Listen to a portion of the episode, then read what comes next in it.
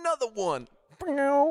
Beep, beep, beep-a-doo. Welcome to another podcast with Chris and Jer, the Cat and Cloud Coffee Podcast. Is that what it's called? I don't even know what it's called anymore. It just says podcast, and our company's called Cat and Cloud. Over there's my friend Chris. Right here is Jared. We're just a couple. We're just a couple of guys opening cards and then answering questions. Chris answered it, but he's away from the mic, so you couldn't hear it. The card says, just on the front, culture. Now, we're not talking butter here, people, but we could be. We're not talking kombucha, but we could be. We're not talking petri dishes, but we could be. We'll find out when I open the card. Hold tight. My friend Chris is zoning in. Chris, tell him how it feels. Culture. Culture feels like a catch all term that gets thrown around a lot. Sometimes it means how we do things, which could be interpreted purely logistically. You do this, then this, then this. Hmm. Sometimes it's used to state, this is what we believe, and sometimes it gets used as, this is who we are. What does culture mean? Is it one, all, or none of these things? What is our culture? Why Yeah. is knowing your culture a crucial step to doing your best work? Hell, let's just let's just make this joke. What is our culture in the world? Come on, bro. We can't answer that. Are you trying to ask what? I'm just kidding. What's Cat and Clou- Cloud's culture? I'm guessing that's the question when he says what's our culture. I think that's what he's getting at. I know that's what he's getting at, but when you read "What's Our Culture" to an audience of uh, millions of people, we just talked about this last week. Biden keeps writing in. Thanks Billions. For, thanks for the questions. We'll get to them when we can. Billions. It's hard to answer what culture is for everyone. You know what I'm saying? I don't know what their culture is. Our culture, it's freaking sweet. What's our culture? It's a sweet culture. It's a sweet culture. I, was, I was just, I'm not You have a you have a quote you're gonna lead uh, not with? yet, but I'm gonna find it because I remember reading it and I thought it was awesome. It was great. Unreasonable Hospitality, people. If you haven't read the book, it's a fun one. There's a lot of great books and the stuff and the things in the world, but I, I like this one. It's many, many great things. I don't have it right off the bat, so I think I'm just gonna look while Is I it do is it a culture quote? it is actually. I mean, there's all sorts of things, conversations around culture in this book. Um, but there are, like I said, in many great books. It was just funny at the end of this. There it is. Um, and I actually love the the quote that he put together. Um, on one of the you know subtitles within the chapter, though, it's all "cult is short for culture." And one of the portions that I liked is all, but I have since come to realize that a cult, quote unquote, is what people who work for the companies that haven't invested enough in their cultures tend to call the companies that have. And I think, um, and no, there have been times in our company, especially, actually in general, right? We've been locally in the paper, and shout outs to us for winning, you know, best independent cafe in our city since we basically second year we opened, since after our first year. But there have been times we've been these posts in the paper were like, this coffee shop has people who are happy for no apparent reason every time you come in. And the hospitality and it almost feels like a cult but we love it. And so it's been a long time since that paper it was actually posted in whatever one of our local ones um back i'm calling 2000 maybe 17 but here we are you know five-ish years later. And i read this and actually i liked it because i think it's totally true. It's something that this world is has been kind of trained to hear the term corporate culture and and have some of these these places that are like really dynamic interesting. People talk about even com- companies like dutch bros is like oh they're like a cult. And I- don't i don't see a problem with that. I think the problem is we hear cults as those people you know like david koresh who are just drinking the kool-aid and killing people. Um I yeah, culture, man. It's it's a really interesting and dynamic and powerful thing. It is definitely how we do things. It's behaviors. It's all sorts of stuff. But that that's just what it reminded me of when I read all of these different little question, little prompts on this card. Is that, and I I think you have the opportunity to build something at any place, and however it's built and how the people behave within it ultimately is the culture because it is the collective actions of the people in terms of what's accepted and that really is kind of what culture is That's it. that's it I quote Seth Godin a lot. He's got the best definition of culture. People like us do things like this. that's it People like us do things like this. That's that. It's So it's- there's the podcast, everyone. It was a five minute episode. Thanks for coming. See you next week. Well, it's important to know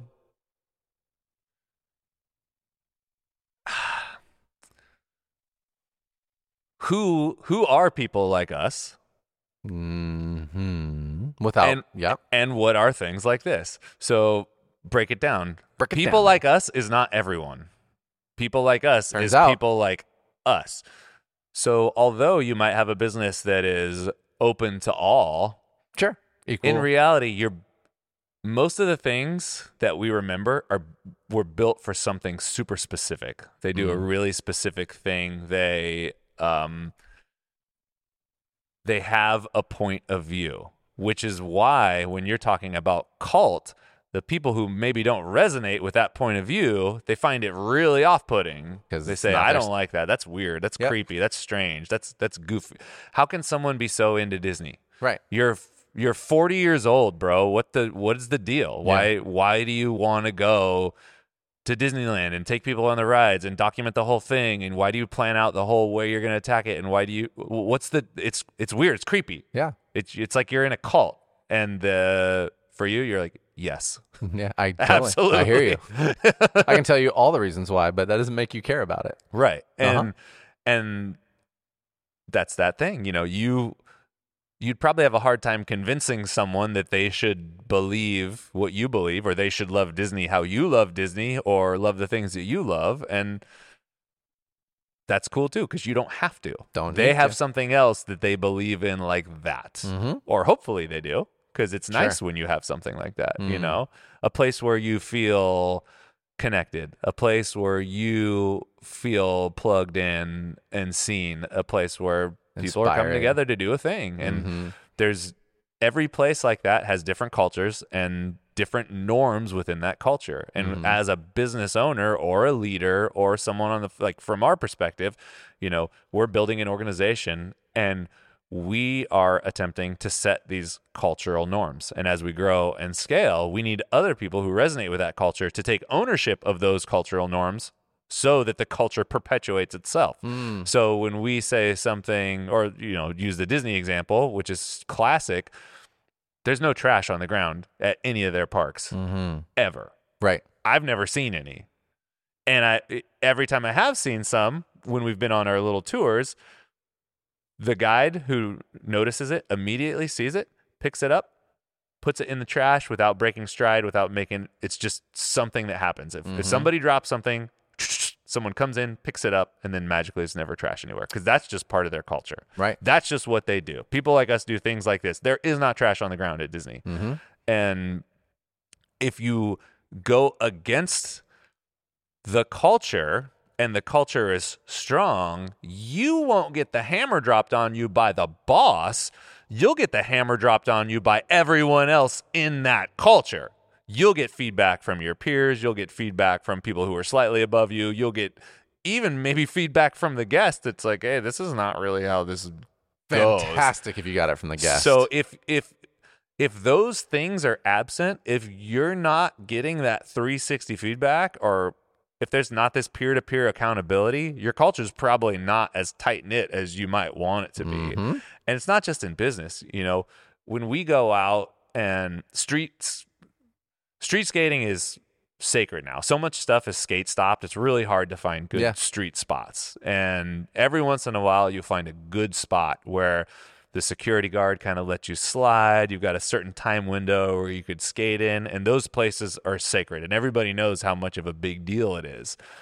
And there's rules that are unwritten that are just part of the culture. You show up, whatever you bring, you take with you. You don't leave fucking beer cans out there. You don't leave your trash out there. You're not like pissing in the corner at the spot, even though there's no bathroom around. It's like, no, like you take care of the spot because if you blow it, you ruin it for everybody. Mm. And that's not cool. So then you have this peer to peer enforcement. It's like, bro, take your beer can. What are you doing? Like, Mhm. oh, yeah, my bad. Like, totally forgot about it.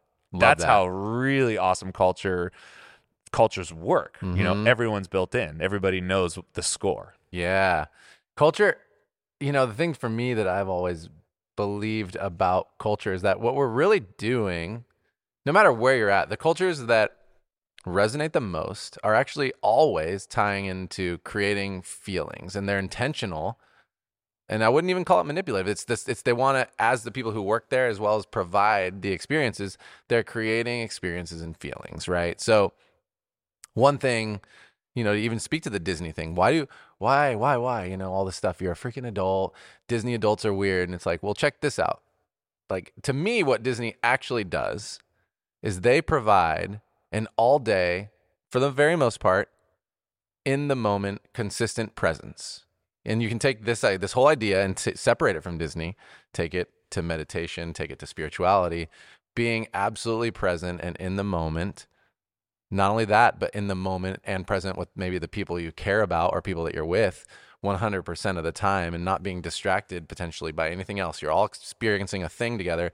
Like that to me is what kind of what you're ultimately paying for. And what happens and this to me also is what we should and could be doing at Cat and Cloud. If you're creating an experience that brings everybody exactly to the moment that they're having, collectively or individually, what you're doing is you're providing kind of a sacred moment. And that to me is, you know, uh, an addicting and beautiful idea when done right, right? You can make somebody culturally feel however you want, sort of. You know, like you can you can curate an experience that could take them away from that. But to me, that's something that is at the heart of what some, a place like Disney and the places that I enjoy do. Atelier Crenn, right? Like, thank you again a million times over. You know, Dominique Crenn, I got to go to a meal there um, recently and she invited me and I got to eat there. But moreover than that being special, what you do, you're so present that all of a sudden four and a half, five hours goes by and you've been sitting at a table for nearly that long, enjoying a bunch of different food.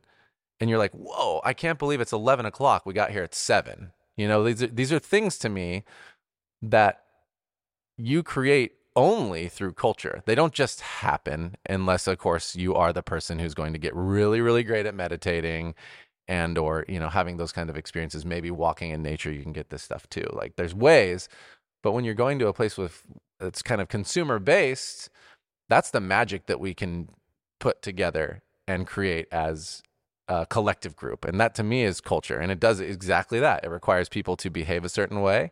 It requires people to work for things to feel and look a certain way. It requires for things to operate a certain way.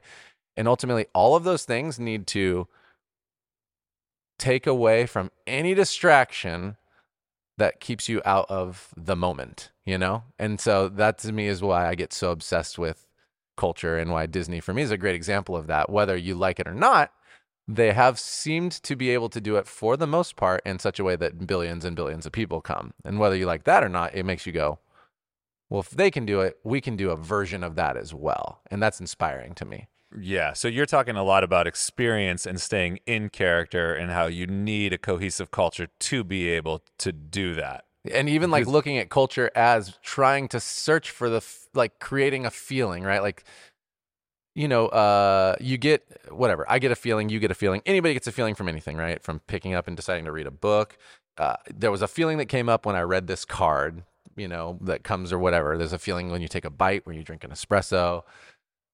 There's a feeling that comes with whatever. When you walk in a place and it feels in, uh, cold, hot, the music's loud, smells a certain way. Like all of that comes with subconscious, immediate I have a feeling. And you, as a human being walking into those places, don't always get to decide how it's going to make you feel uh, because you're built a certain way. And so there are universal ways, um, for the most part, to tap into those things in a in a way that attracts or detracts them more so, right? And I think the best cultures are the ones that look at that and say everybody wants to feel taken care of, feel good. Anyways, I'm getting into that. That's well, yeah. Going. I guess what I'm saying is there are no best best cultures. There are just cultures because oh, yeah, everybody absolutely. everybody wants something a little different. Now Sure. you might not have a cohesive culture, and Right. that might keep you from doing what you want to do. Mm. But that in and of itself is still a culture. Absolutely. You know what I Yeah. mean? Like a culture of non-responsibility, a culture of we don't work together as a team. A cul- that's still a culture. Culture of bureaucracy, totally. A culture of bureaucracy is a culture to where you're, you know, Yeah, my you're saying like the culture, a healthy culture can support the experiences that you're talking about. absolutely. Where yeah. it's you know, using Disney as an example, there's no way it can make you feel the way it feels to go to Disneyland without a really intense, all these people working together for a common goal. Like, this is what we do. To whereas if you were in the Mickey Mouse costume and you fucking took the head off the costume and showed yourself in the middle of the park, hell no. You Yeah. wouldn't dream of it. Yeah. You would not even think about it for a second because Right. we don't do that here. That's completely unacceptable. Sure. You're breaking character. Uh huh. And even though you might not be wearing a costume, most guest focused things have some version of breaking character. You know, Mhm. you can break character at Cat and Cloud by doing things that are, uh, yeah, no, you know, uh, giving away free drinks. That's Yeah. breaking character. You don't want to do that. We don't do that here. Mhm. We don't give away free drinks at Cat and Cloud. Sorry, doesn't matter if it's your landlord, doesn't matter if it's your mom. You get a gift card that gets loaded every month. You can buy someone a drink and mm-hmm. you do it happily because you value the product that we make because mm-hmm. that's our culture. Because mm-hmm. we all know what it takes to get just one pound of coffee here from some place far away and how much work it took and how much effort goes into dialing it in and preparation. And that's just not some shit that you give away. Okay. Yeah. You know, everybody respects it. Boom. That's part of our culture.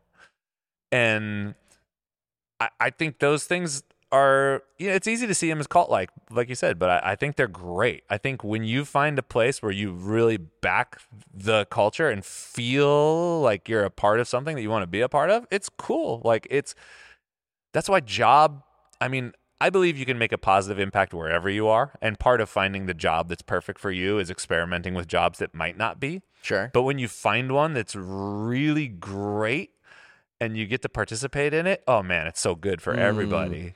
And yeah, so Eileen at Ritual, when I worked there, she had the best intuitive knowledge of culture that I have ever seen. Like, she knew how to get a group of people together who were just gunning at one thing Mm-hmm. and I was she believed in me and took a chance on me and gave me so much opportunity and it was awesome and I had so many amazing experiences and did so many amazing things there. But I was always just to the left of center. And one moment I'll always remember was 2008 Western Regional Barista Competition. The we had a party that I think was before finals day, and I had to compete in finals. And there was a event, and we had some tasting, but it was mostly like ritual parties back then. Were just parties. They went were- hard back It was just fucking. You were just. you knew that. That you were gonna go get it, you For know, sure. and If I was going, I knew I was. It was drinking night. yeah, Yeah. yeah, you're partying. So we get there, we're having a great time, and then you know at some point we have to shut the party down because everyone's going to go to the competition in the morning, and I'm in my zone to where I'm like. We're gonna hammer out this thing. We're gonna clean the cafe, just dial it in as soon as possible. Boom, we're gonna get out of there. So I got the mop, I got the broom, I got the counters, and I'm just working my ass off. And everybody else is still drinking. They're still walking all over the counters, fucking dancing and kind of half ass cleaning up. And I'm super frustrated and I'm just pissed. And Eileen notices that I'm bumming and she's like, What's going on? And I was like, I'm trying to get home. I got to compete tomorrow. We could have this done in half hour, 45 minutes, and everyone's just fucking around. And she looks at me and says, This is what we do. This is who we are. Yeah. Just dead serious. And I look back at her. I don't even think I said anything. And I was like, She was completely right. Mm-hmm. That was it. I was the oddball mm. you know? And even though I was able to participate positively in the business overall, Mhm. I was left of center when it came to that culture. I was Mhm. the goofball. So even though you might say, well, I was the one that was being quote unquote more responsible, more efficient, more whatever, it didn't matter because I was the cultural misfit at that point Mm-hmm. and it was cool to have that happen and it was it was really cool i didn't think about it as much at the time but in terms of modeling being you know what a boss can be and standing behind your convictions the way she just knew intuitively she's like this is what we do Mm. like wow i wish i would have had that early on, like we talked about last Mhm. episode. It's easy to get your confidence shaken, but to have that strong sense of culture, hey man, this is who we are. Yeah. No big deal. Well, and how great is that statement for expectation in the future, right? How great is that expectation where what she kind of did is she she said, "Look, she didn't take away from you or them. She said, "This is what we do." And then your next steps are on you. But the other thing you also know is whatever it looks like in the future, it's going to look like this. Mm-hmm. And so there's a couple things that are I think are really powerful there, which is personal feelings are now off the table. I love that. I love the personal feelings being off the table because you express some feelings and the feelings are valid, but it's also like, well, this is just what we do here. So those feelings become yours to own in the context of do I want to be here? Do I appreciate this culture? Is this worth it to me? And that's great. That's on you. It doesn't make it a Eileen or Ritual versus Chris anymore. It just is we've established something and now we can all move forward. And if you like it, awesome. If not, also awesome. But we're not even going to talk about it anymore than this, Yeah. right? Like wipe your hands off. Yep, keep working as hard as you want. We're going to get to it, but like this is how we do. and a couple of things like that happened in the course of my career there. There was the party bus that Chicken John had, yeah. which was just old vintage literal bus that It was used- basically like that Muppets bus when they go cruising around, dude. It's, It's, the exactly one. That it's the bus. Muppets It's bus. probably the same fucking probably- bus. it's so that good. bus. I got to go on that thing. I was It's like, this a- thing is crazy. It's got It's a party wagon, bunk beds and like it was a, wild, man. So the bus would go to wherever the competition was. Yeah. If the competition was, you know, reasonably close. So LA, San Francisco, Berkeley, Petaluma, these are all places where we had regionals and the bus would follow. And I'm nuts when I'm competing. When I'm competing, competing is the only thing I'm thinking about. I'm there to do that thing. There's some minimal socializing that I'm doing, but I'm super, super focused. And one time in Petaluma, it was the first time I just started working there. We went to the competition. I competed first round, second round, and then after the second round, I was breaking down all my stuff and I was, you know, everything dish dishes polished because everything has to go back exactly where it is. And I realized that no one had hit me up, but the bus had just left without me. Like the party was already going and I was there just by myself. I was the only person that worked for Ritual there and I was just cleaning up. And I was kind of bummed. I was like, damn, dude, everybody just left me. What the fuck is up with that? I, people hating on me or they just forgot to get me or what? And the rest of the day ended up being really cool because I hung around and ended up going out to dinner with Kyle Glanville, uh, now from G&B, who worked at Intelligentsia at the time, and Andrew Barnett from Cafe Ecco at the time, now Linea in San Francisco. We had a really awesome meal. It was a, it was a great time. It, it was a cool little experience. But at all subsequent competitions, the same thing happened. But once I started to get more comfortable with, okay, cool, this is what I'm a part of, and I'm a little bit off center of it, but I'm cool with it because I actually really care about all the people that I work with, and I care about my boss, I care about the company, and it's great. And I'm just going to be a little bit of an outsider in this way, and I'm cool with that. Mm. And like you said, everything's on the table, everything's known. I get to choose what I get to do with that information. I get Mhm. to see it as, man, nobody fucks with me, and blah, blah, blah, which actually everyone while I was competing was there supporting me, yeah, and Ritual's cheering. Known was- to have the biggest one. it the was amazing. We had a squad, and that was rad. And this is just another aspect of it. It's like, hey, when the when the competition's done, they're partying. Cool. Yep. I want to go ahead and do my things. I can do my things. It's Mhm. it's no big deal. So you can not fit in perfectly, still contribute, and still do some really good stuff. At the end of the day, it's just you got to know where you stand. You know, if Mhm. I came back again and I'm like, hey, you know, I think it'd be really nice if you guys were uh, getting in some camaraderie with me and, uh, you know, stay and kind of help me do my dishes and, you know, we could uh, have a little debrief and blah, blah, blah. And it's like, nah, bro, we're not doing that. Yeah. Like, and I we know not literally to closed ask. the shop. And I don't need it. Yeah. Because, like you said, it's not personal. I know Mhm. no one's hating on me. This is just the way it is. And that's cool. I'm Yeah. cool with that. Like, great. Yeah, how many? Well, I mean, there's a couple things there, right? There's advice for ourselves, but also every other independent cafe owner, culture creator, which whether or not you decide to intentionally dive into making it so or not, you have one. So to everybody out there, if you haven't decided what your culture is in some capacity that you could write it, you know, in some statements on paper, I would highly encourage you to decide what that is, right? It's too easy for businesses to fail these days, and the ones that seem to last are the ones that begin to establish who they are as a culture and give some people, any people, all the people a direction. That's one part. And there's another thing we were kind of talking about in in a previous episode as well, which is those people, and you were kind of talking about it in yourself, but you had the maturity and the wherewithal to not not fight it, right? There's the people who maybe love how it feels to work in a company like yours or ours, which we've experienced. These people who are like, man, they don't they don't want to leave because it's so awesome to be here because the culture is really rad and inclusive and caring and the people who you work with you know you genuinely enjoy the process at the same time of of the people but you don't necessarily like the work that we are doing and you find yourself left of center in a way that's discouraging you from doing your best work because you're not being clear with yourself and or the culture hasn't been established in this case you know when we do our best work as leaders the culture is established and you can address somebody who is left of center and com- uh, having their issues. Uh, but I guess the question is, is what what do you say to those people who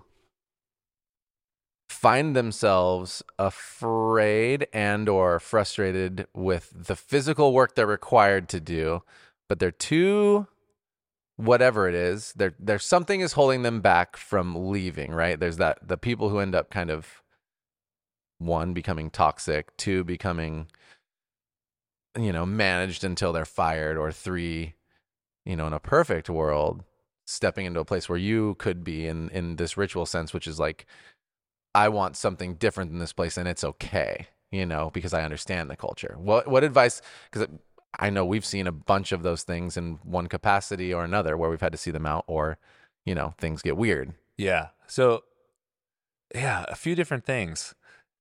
It's interesting because I was on the complete opposite side of the spectrum of that on in terms of the ritual case because even though I didn't quite fit in perfectly with the culture, I loved what I was doing right every day and I loved the opportunities that I was getting and to give those opportunities to someone who it was never lost on me what that place did to me and how mm-hmm. how that place made me feel, even though I was just. And it's not like people didn't like me or anything. Like these are all No, no. friends that I. It was like good. we were buds. Yeah. You know what I mean? But I was just a little left of center. yeah Um, No, but it was yeah, always good to Going watch. into work every day, working on bar was amazing. You know, Right. getting to work with everybody, it was the best thing ever. And the way I generally feel about work overall is do your best to get into it mm-hmm or just get out of it. Being halfway in, halfway out is is the worst place to be. It's the most painful place to be. And if you can if you can set yourself up, everybody's got a different situation. mm-hmm So it's possible that you have a job that you don't want that for whatever reason you have to have right now. I don't know who you're supporting. I don't know what your Sure. you know, I don't know what your situation is. And if that's the case and you hate your job but you have to have it, the best thing you can do is do your best to try to love it as much as possible. Accept what is. I have this job. I have this job.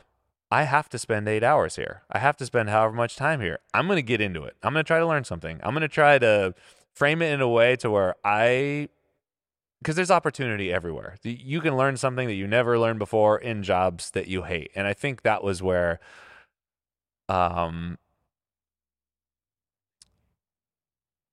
I, when we were at Verve, one of the last positions I had was head of business development. mm. And I remember how I got that job, and I didn't want that job.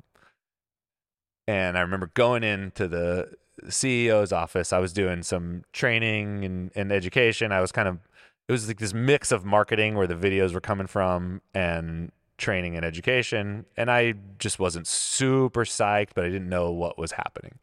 And we there was a there was a gap in our head of business development, you know, head of wholesale, head of sales, whatever you want to call it. We Sure. called it head of business development. Yeah, so I go into the office and it was just like the scene out of a movie where the CEO, he's like, I got an idea for you.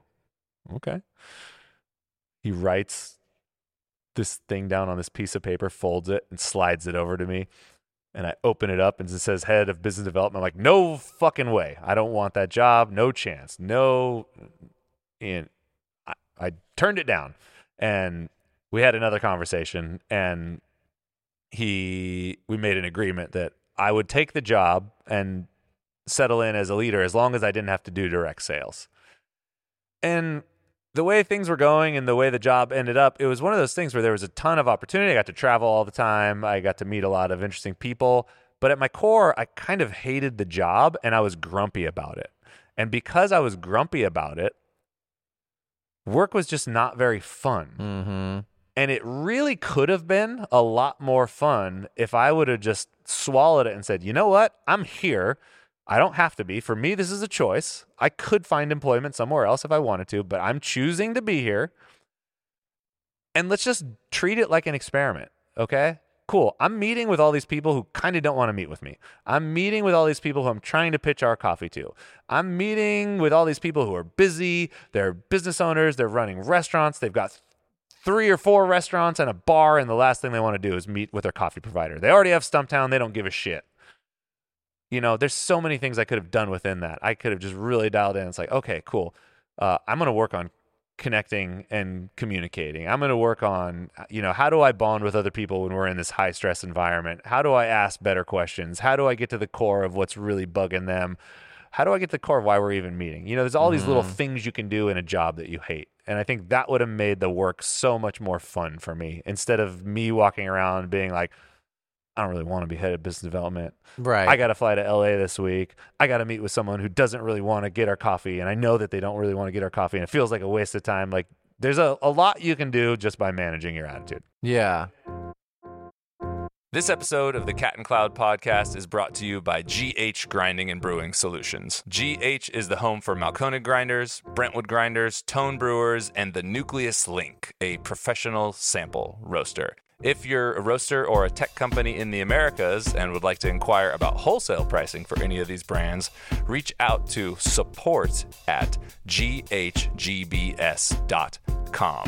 If you're listening to this in real time, the annual Specialty Coffee Expo is this week in Portland, and GH Grinding and Brewing will have some exciting things happening in their booth.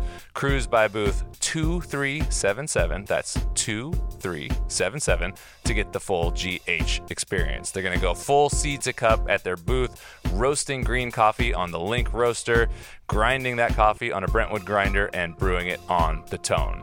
On Saturday from 12 to 2 p.m., Cat and Cloud, that's us, will be serving espresso in their booth using the new Mahlkonig grind by weight grinders. Other highlights in the booth will include the debut of the Tone Touch 04, a boilerless batch brewer, and the unveiling of their new grinder brand, Pinecone. Again, that's booth 2377. If you want to learn more, check out ghgbs.com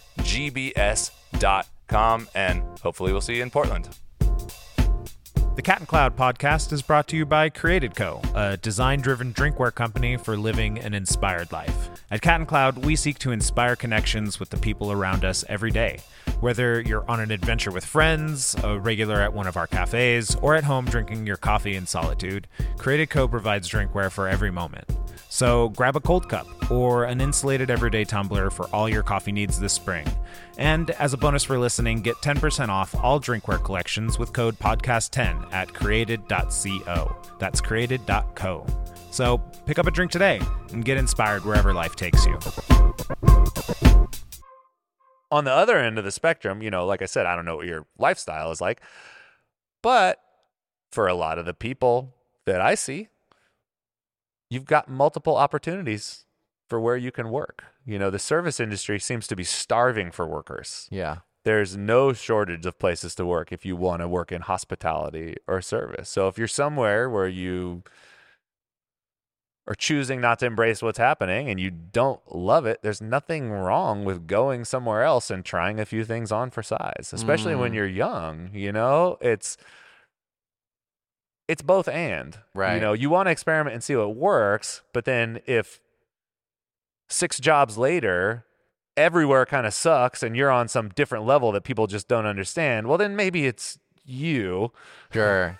and your unwillingness to compromise and accept the lessons that are set out for you because like and i don't know maybe i'm on a rant here but we spend so much time um in our culture now hearing about happiness and finding your calling and doing work with meaning that we forget that a lot of times when we're young what we really just need to do is the work whatever Mhm. that is and finding value in that work and learning lessons from that work is a huge part of coming of age Yeah. and there's lessons that you know we've both worked in fast food yep. We've both worked uh, you know i've delivered pizza you worked at the movie theater Jack in the Box, the movie theaters. Let's go. and I still can see value in those jobs. Mm. And at, ne- at no point did I ever make the decision of like, oh yeah, I don't know if I'm I'm a round table lifer. It's like, of course I'm not a round table lifer. I, I you know, it was a job. Right. But what am I learning in this job? What are the positive aspects in this job? How can I fit into the culture that's going on? Like the culture doesn't need to be all about you, especially when you're new and trying these things out. yeah, It's like absolutely not. I have no be. clue what Roundtable's values system is. Mm-hmm. I don't fucking know. All I know is that I got a job making pizza and then driving delivery and I wanted to do the best job possible and I was open to learning. So that's how I approach it. Like I'm going to Uh-huh. go in, I'm going to learn something and I'm going to do my best. And that's a great place to be. Right. I find I find myself like thinking about your story about you know business development, right? And there, like, I'm, there's questions, but there's also like threads I keep pulling on in terms of what's happening. You know, if I'm trying to think at like a high level in a business, and then taking it back to culture, right? So it's like culture. What I might be thinking as that CEO and again there's some things that are prerequisites that make this hard but as you're a ceo and you see you know chris at the time they div- they divided chris and i right it was jared go run retail chris take on basically business development which is wholesale marketing stuff and this is where i think if you don't and again they fixed fixed this idea. I think they have an established culture. And again you always have some form of established culture. But if you don't have a way to articulate what your culture is if you are a relatively young and new ceo to a company you're like okay well that guy over there he's got some culture stuff that seems to make sense. And you know i'll never forget you and i going to neither of us had this job but we went to help with a wholesale pitch at some big tech company. It, we'll call it Google because it could have been, but it might have been any of them over the hill at the time. It could have been Evernote. It could have, you know, at the time. I think I remember, I think it was Intel. It might have been Intel. Yeah, I was gonna say maybe it was Intel, maybe it was HP, whatever. Well, we were over there, and it was early on, and you and I were doing what we do, which is being ourselves, being really dialed in, but doing. We had an espresso machine, and we were serving people, you know, random team members of this place coffee. But we were creating a crowd and getting people into it. And I remember, like, we at this time hadn't been promoted to that level, but I remember the conversation afterwards. You know, the CEO was like, So I saw you guys, and we need to do what you guys do across the whole company. And so, you know, follow me on this track, but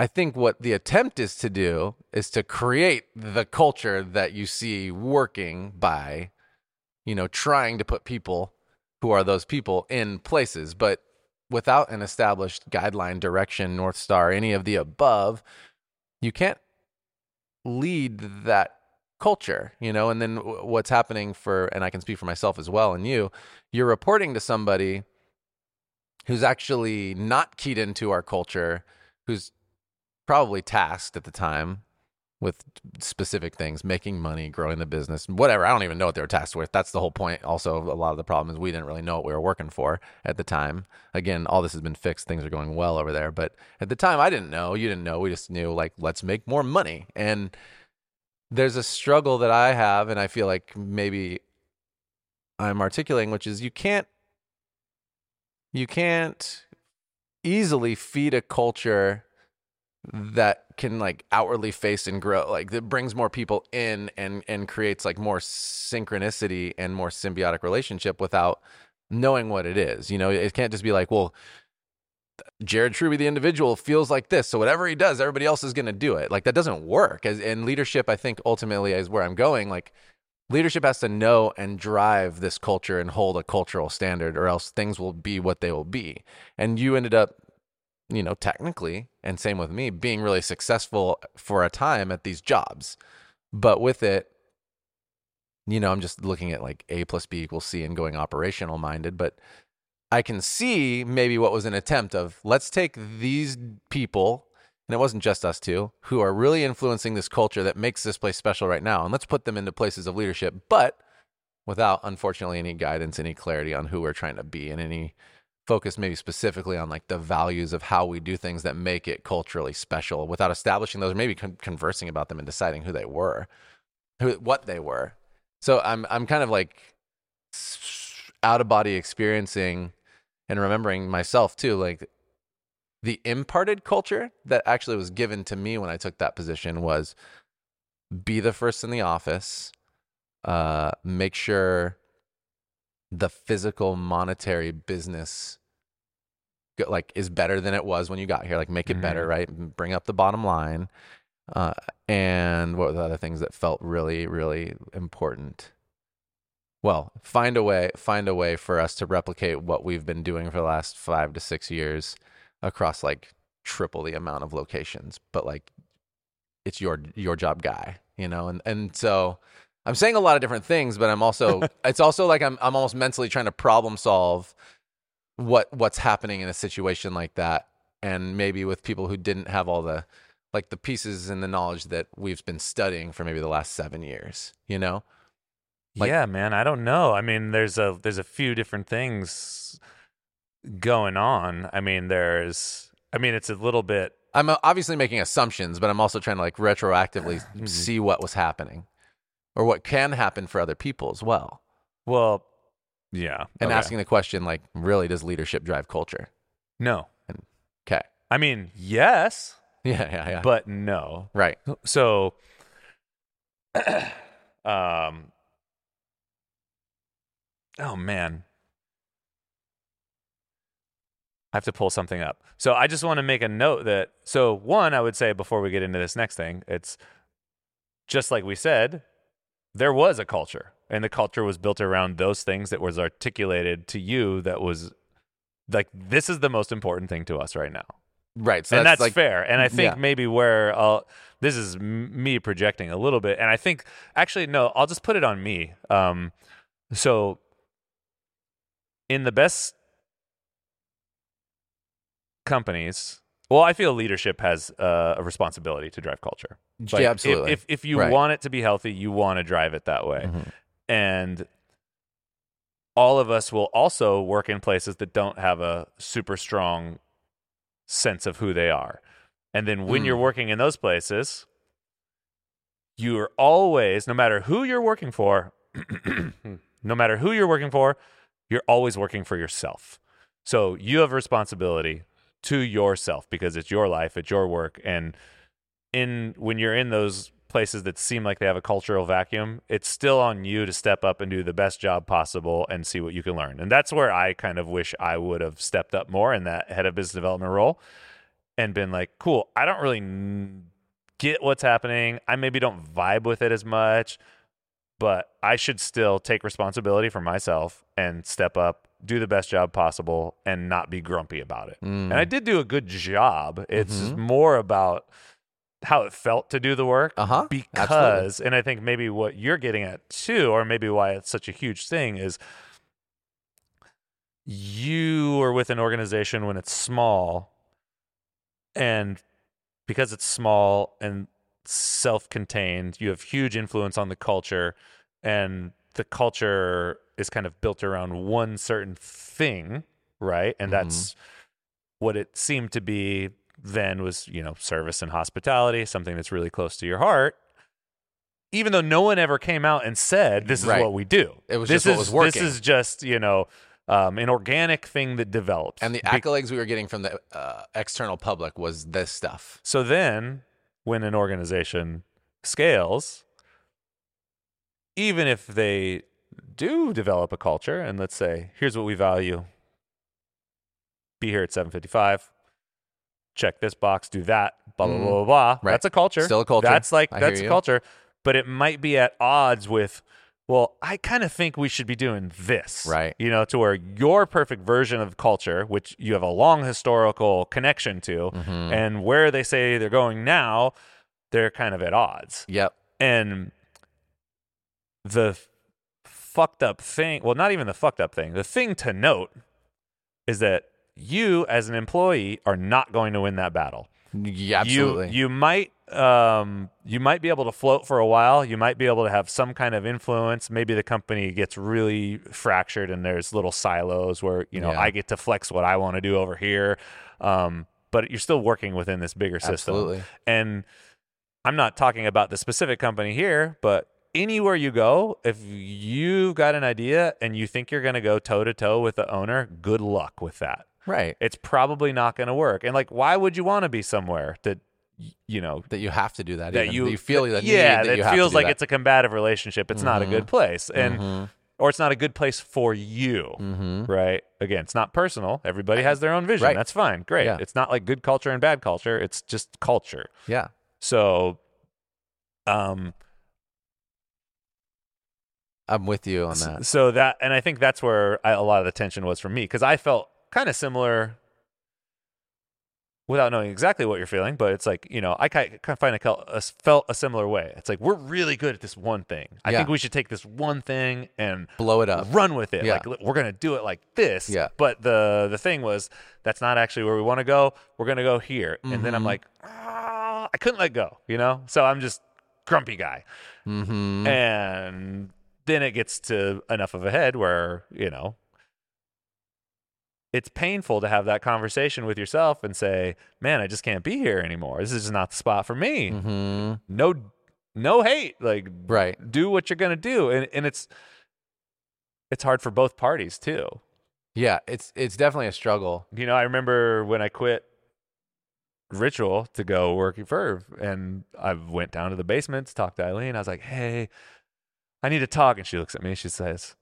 You're breaking up with me. she knew right away. You always know. And I said, Yeah, I've been hanging out with Jared a lot. And she's all, What are you gonna what are you getting there that you're not getting here? And I said, I actually don't know what I'm going to do there Mm. all I know is that if I, you know, zoom out, I just don't see myself living in the city for the foreseeable future. Like I'm not a San Francisco guy. It that's it. I like it here.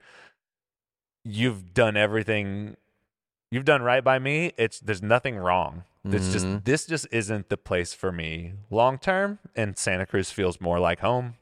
And that's that, you Yeah. know. And that's that's a hard conversation Yeah. even though it's it's it's really cut and dry cuz you're just like realizing, you know, hey man, this isn't for me and then you know, I've been with her for, you know, years, years Mhm. and been really tied to what people would see as the brand, you know, winning barista competitions, being in the industry. It's like, oh wow, you know, it and people want to make it a big thing, you know, oh, someone's leaving so and so. It's like nobody cares. It's like, you know, Mhm. we're we're we're just tr- everyone's trying to find their own happiness. You know, the business is trying to find its own happiness and the employees are trying to find their own Mhm. happiness. And that's that's all good. I, I wanted to bring up this um uh John Maxwell thing. Old Johnny.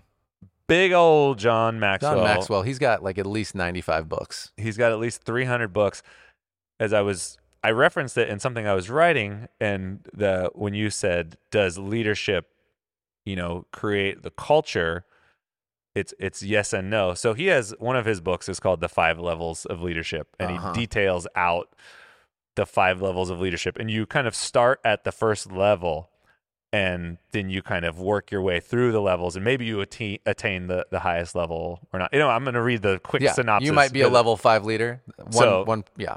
The first level of and just for a caveat, he he describes leadership. He's like leadership is influence, nothing more, nothing less. Like you have influence on what other people do, you know. Um That's a So, great principle. Everybody can be a leader. five level levels of leadership. First level is position. People follow you because they have to. Sure. So that is, you know, you're the boss. So Mm-hmm. people are going to do what you say Tony Danza. strictly because you're the boss. Second level is permission. People follow you because they want to. You know, they maybe believe in what you're doing, they believe in your cause, they want to do it. It's their choice. They're voluntarily doing it.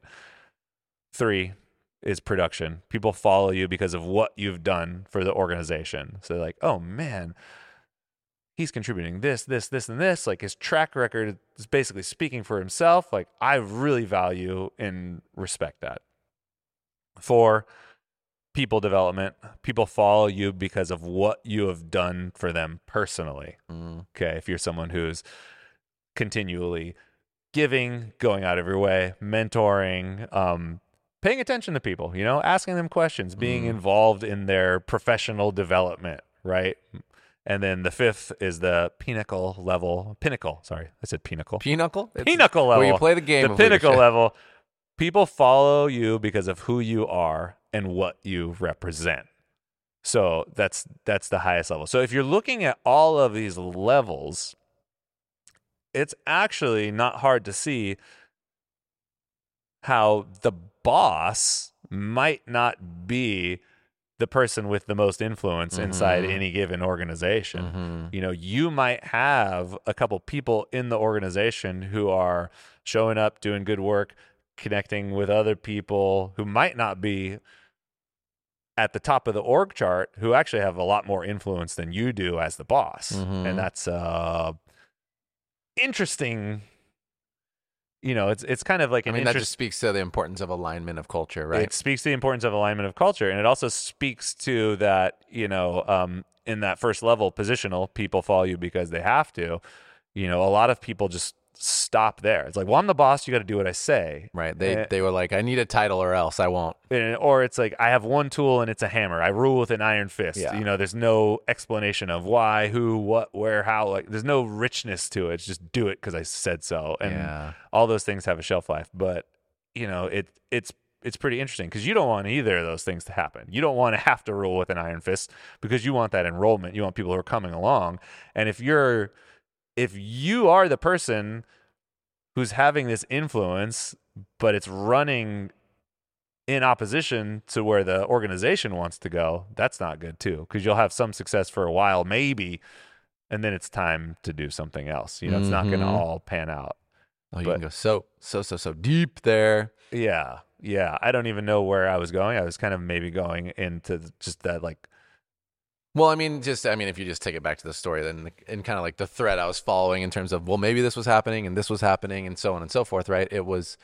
it was potentially right somebody trying to accomplish a goal as a CEO, and that goal was not necessarily presented to you or myself or some of the other leadership teams in terms of like here's what we're trying to do, and it wasn't necessarily brought in collaboration, right? It was brought in like uh, here's what I got to do and then looking again if you're looking at these technical levels of leadership we fell on such a level at the time where there was influence in an organization. So if you put people in the places of power and they have influence then you're going to maybe by default get the whole organization on board. So it's like strategically if you just look at individuals and look at the whole thing as a chessboard like the idea makes sense right yes, you put the people with the most influence in the top positions, and everybody's going to just, they're going to ask less questions. They're going to feel less weird about big radical moves potentially that feel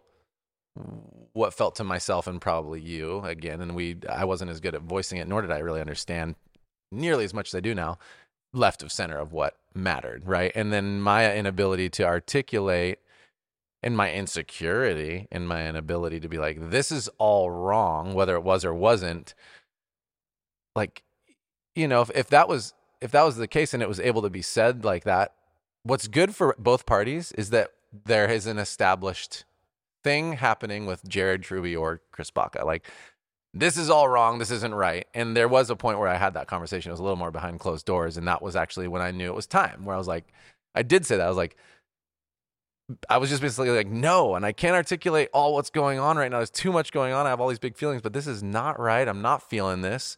And I'm not, this is not right for this company. And that's not my decision to make as an employee. Right. So that's where it ended up, in a way, being a toe to toe thing. And the toe to toe answer at that point was, we need to trust the decision and not ask as many questions and not worry about this stuff anymore. Which is a fair ask, by the way, of people in your organization when it's not actually their job to figure that stuff out. And it wasn't mine. I was just because I'd been somewhere for so long and since the inception felt personal responsibility. And it doesn't really matter if I would or would have been right or wrong because that's not the point of this. The point was Well, here's the. Oh, sorry. I just said I said what I said and in that moment with the response I knew that was my clarity of yeah. this isn't going to work for me anymore because I'm too invested in a in a direction that we're not going to go. I believe in it too much, and now my personal values don't align with the pa- the values of this company. And guess what? There's nothing wrong with that. It hurts me because I Right. really didn't want to do anything else, and I at the time truly didn't. Like I was like, this is what I want to do Mm. and I never expected to be where we are now. So that was the moment though, and I guess this is where you can be better in terms of emotional and maturity and better with communication where you can have these conversations in such a way where you're just asking questions and trying to get clarity and voicing your opinions to hear both ways so that you can finish really well. You know, I didn't I didn't necessarily finish poorly, but I didn't finish amazingly because you know, internally I was a little heartbroken Sure. but I also got my, uh, you know, I, I get half the blame for that one. I, I got myself there, and then the we're going in a different direction was very true.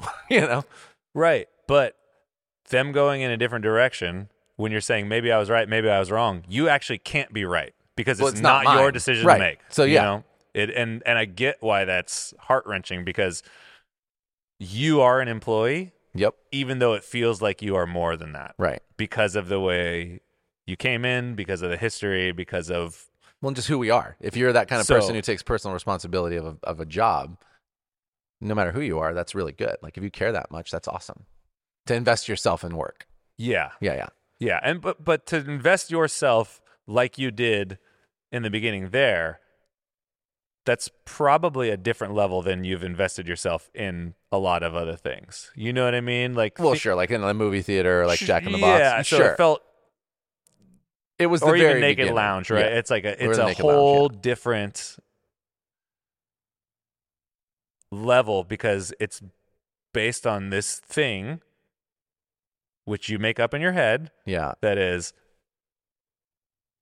I'm going to be here forever and this is what we do. right. And I create. I helped create this. and thing. I helped create it and I feel emotionally attached to it Yeah. and that is a story that was maybe never a reality. Uh-huh. You know, it was m- maybe some of those those values and ideals were living out in the beginning because you were around a lot and this you had a lot of influence, Yeah. right? You definitely had a lot of influence Mm. at what happened on the the For a long time there. guest service, Yeah. retail front, all, all those things, right? You had your fingerprint on it. Yeah, Um, but still wasn't mine. but it was never canon. You Yep. know, it was Mhm. just these are ideas. Yeah. and that, and I think that's that's that's where it is really. It is really tricky because Mhm. you just you know it's, and we're not thinking about this stuff in this sophisticated way back then. You know, you're, You're just not. kind When of you're young, like it's hard. this doesn't feel right. Yeah, I don't feel good. it doesn't feel good. Something's wrong. and you just can't articulate how you're feeling. And you're not. Oh, it's and so then, real. And then it's like, what do you do? You know, what do you do? Wait, that.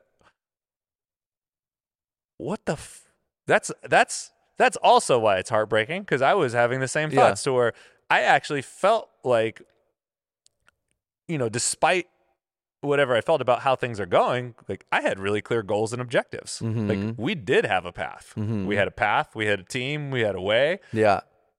So you know, Something's wrong. we're sitting in with those meetings, and I'm like, okay, I I do actually have a sense of direction. Now, whether or not I'm I'm really embracing where we're going or not is a different thing. But then the other thing is, what do I do?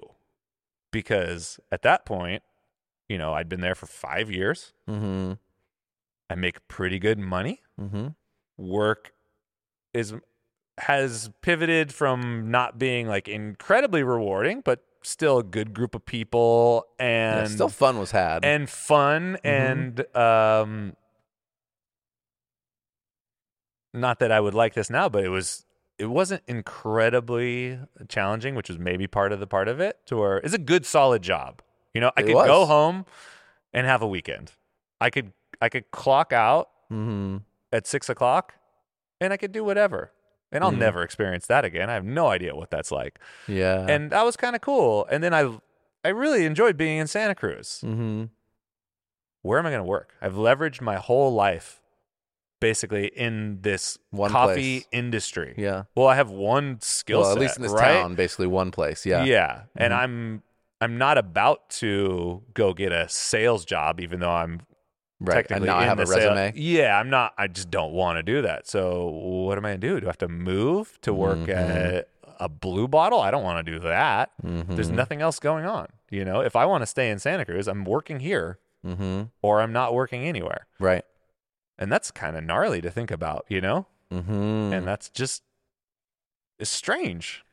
I mean, I'd say the thing because this is all this is all really fruitful and real is that the thing that I did learn from that experience was ultimately what we're trying to do here, right? Which is how can we establish something that gives more clarity so that, you know, we're not and as best we can for the people who work with us in a similar position where we think we're working for something but we're actually surprised and all of a sudden we're not really working for that anymore. And again, this is no knock.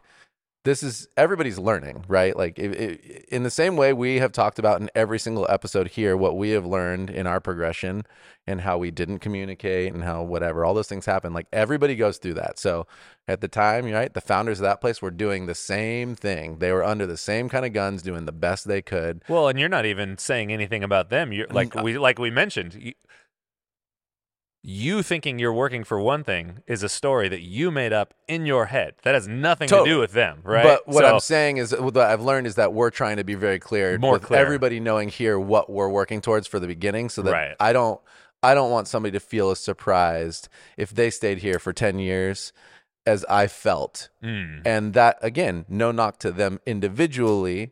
This is the learning process right. that they went through, and we've even talked about this, and they said like, oh yeah, you know, like it was a, that was our bad for communication wise, not an our bad for what we're doing. And I agree, not Right. their bad. Whatever Right. they were doing, they were supposed to do, should do, could do, would do, no problem. yeah. My hope and dream, and I we've you know divulged into this deep random culture talk is that we have established something and continue to make it more clear consistently even as we evolve that it becomes even more clear here's what we're doing here here's what you're signing up for. Here's where we're going. High fives along the way. Hard work to come. You're never going to and by never i mean quote unquote fingers crossed never.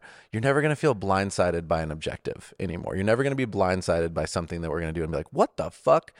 And if if we even in that con- context live up to that consistently in in the tenure of this company like part of part of the whole you know ethos of who I am is is being lived out and and in the vision there. And I think you know you have to go through those things to learn. And that's again that's even that is creating a culture. It's an idea of a culture of expectation and reality being close enough together that we can you know go somewhere. And that's just one version. It doesn't make it right or wrong. But Yeah. for me that's something that that was my my big overarching takeaway and a lot of the passion that led me to feel comfortable and excited about this when you and Charles were like maybe we should try this. I was like it would be really nice to have a place like that.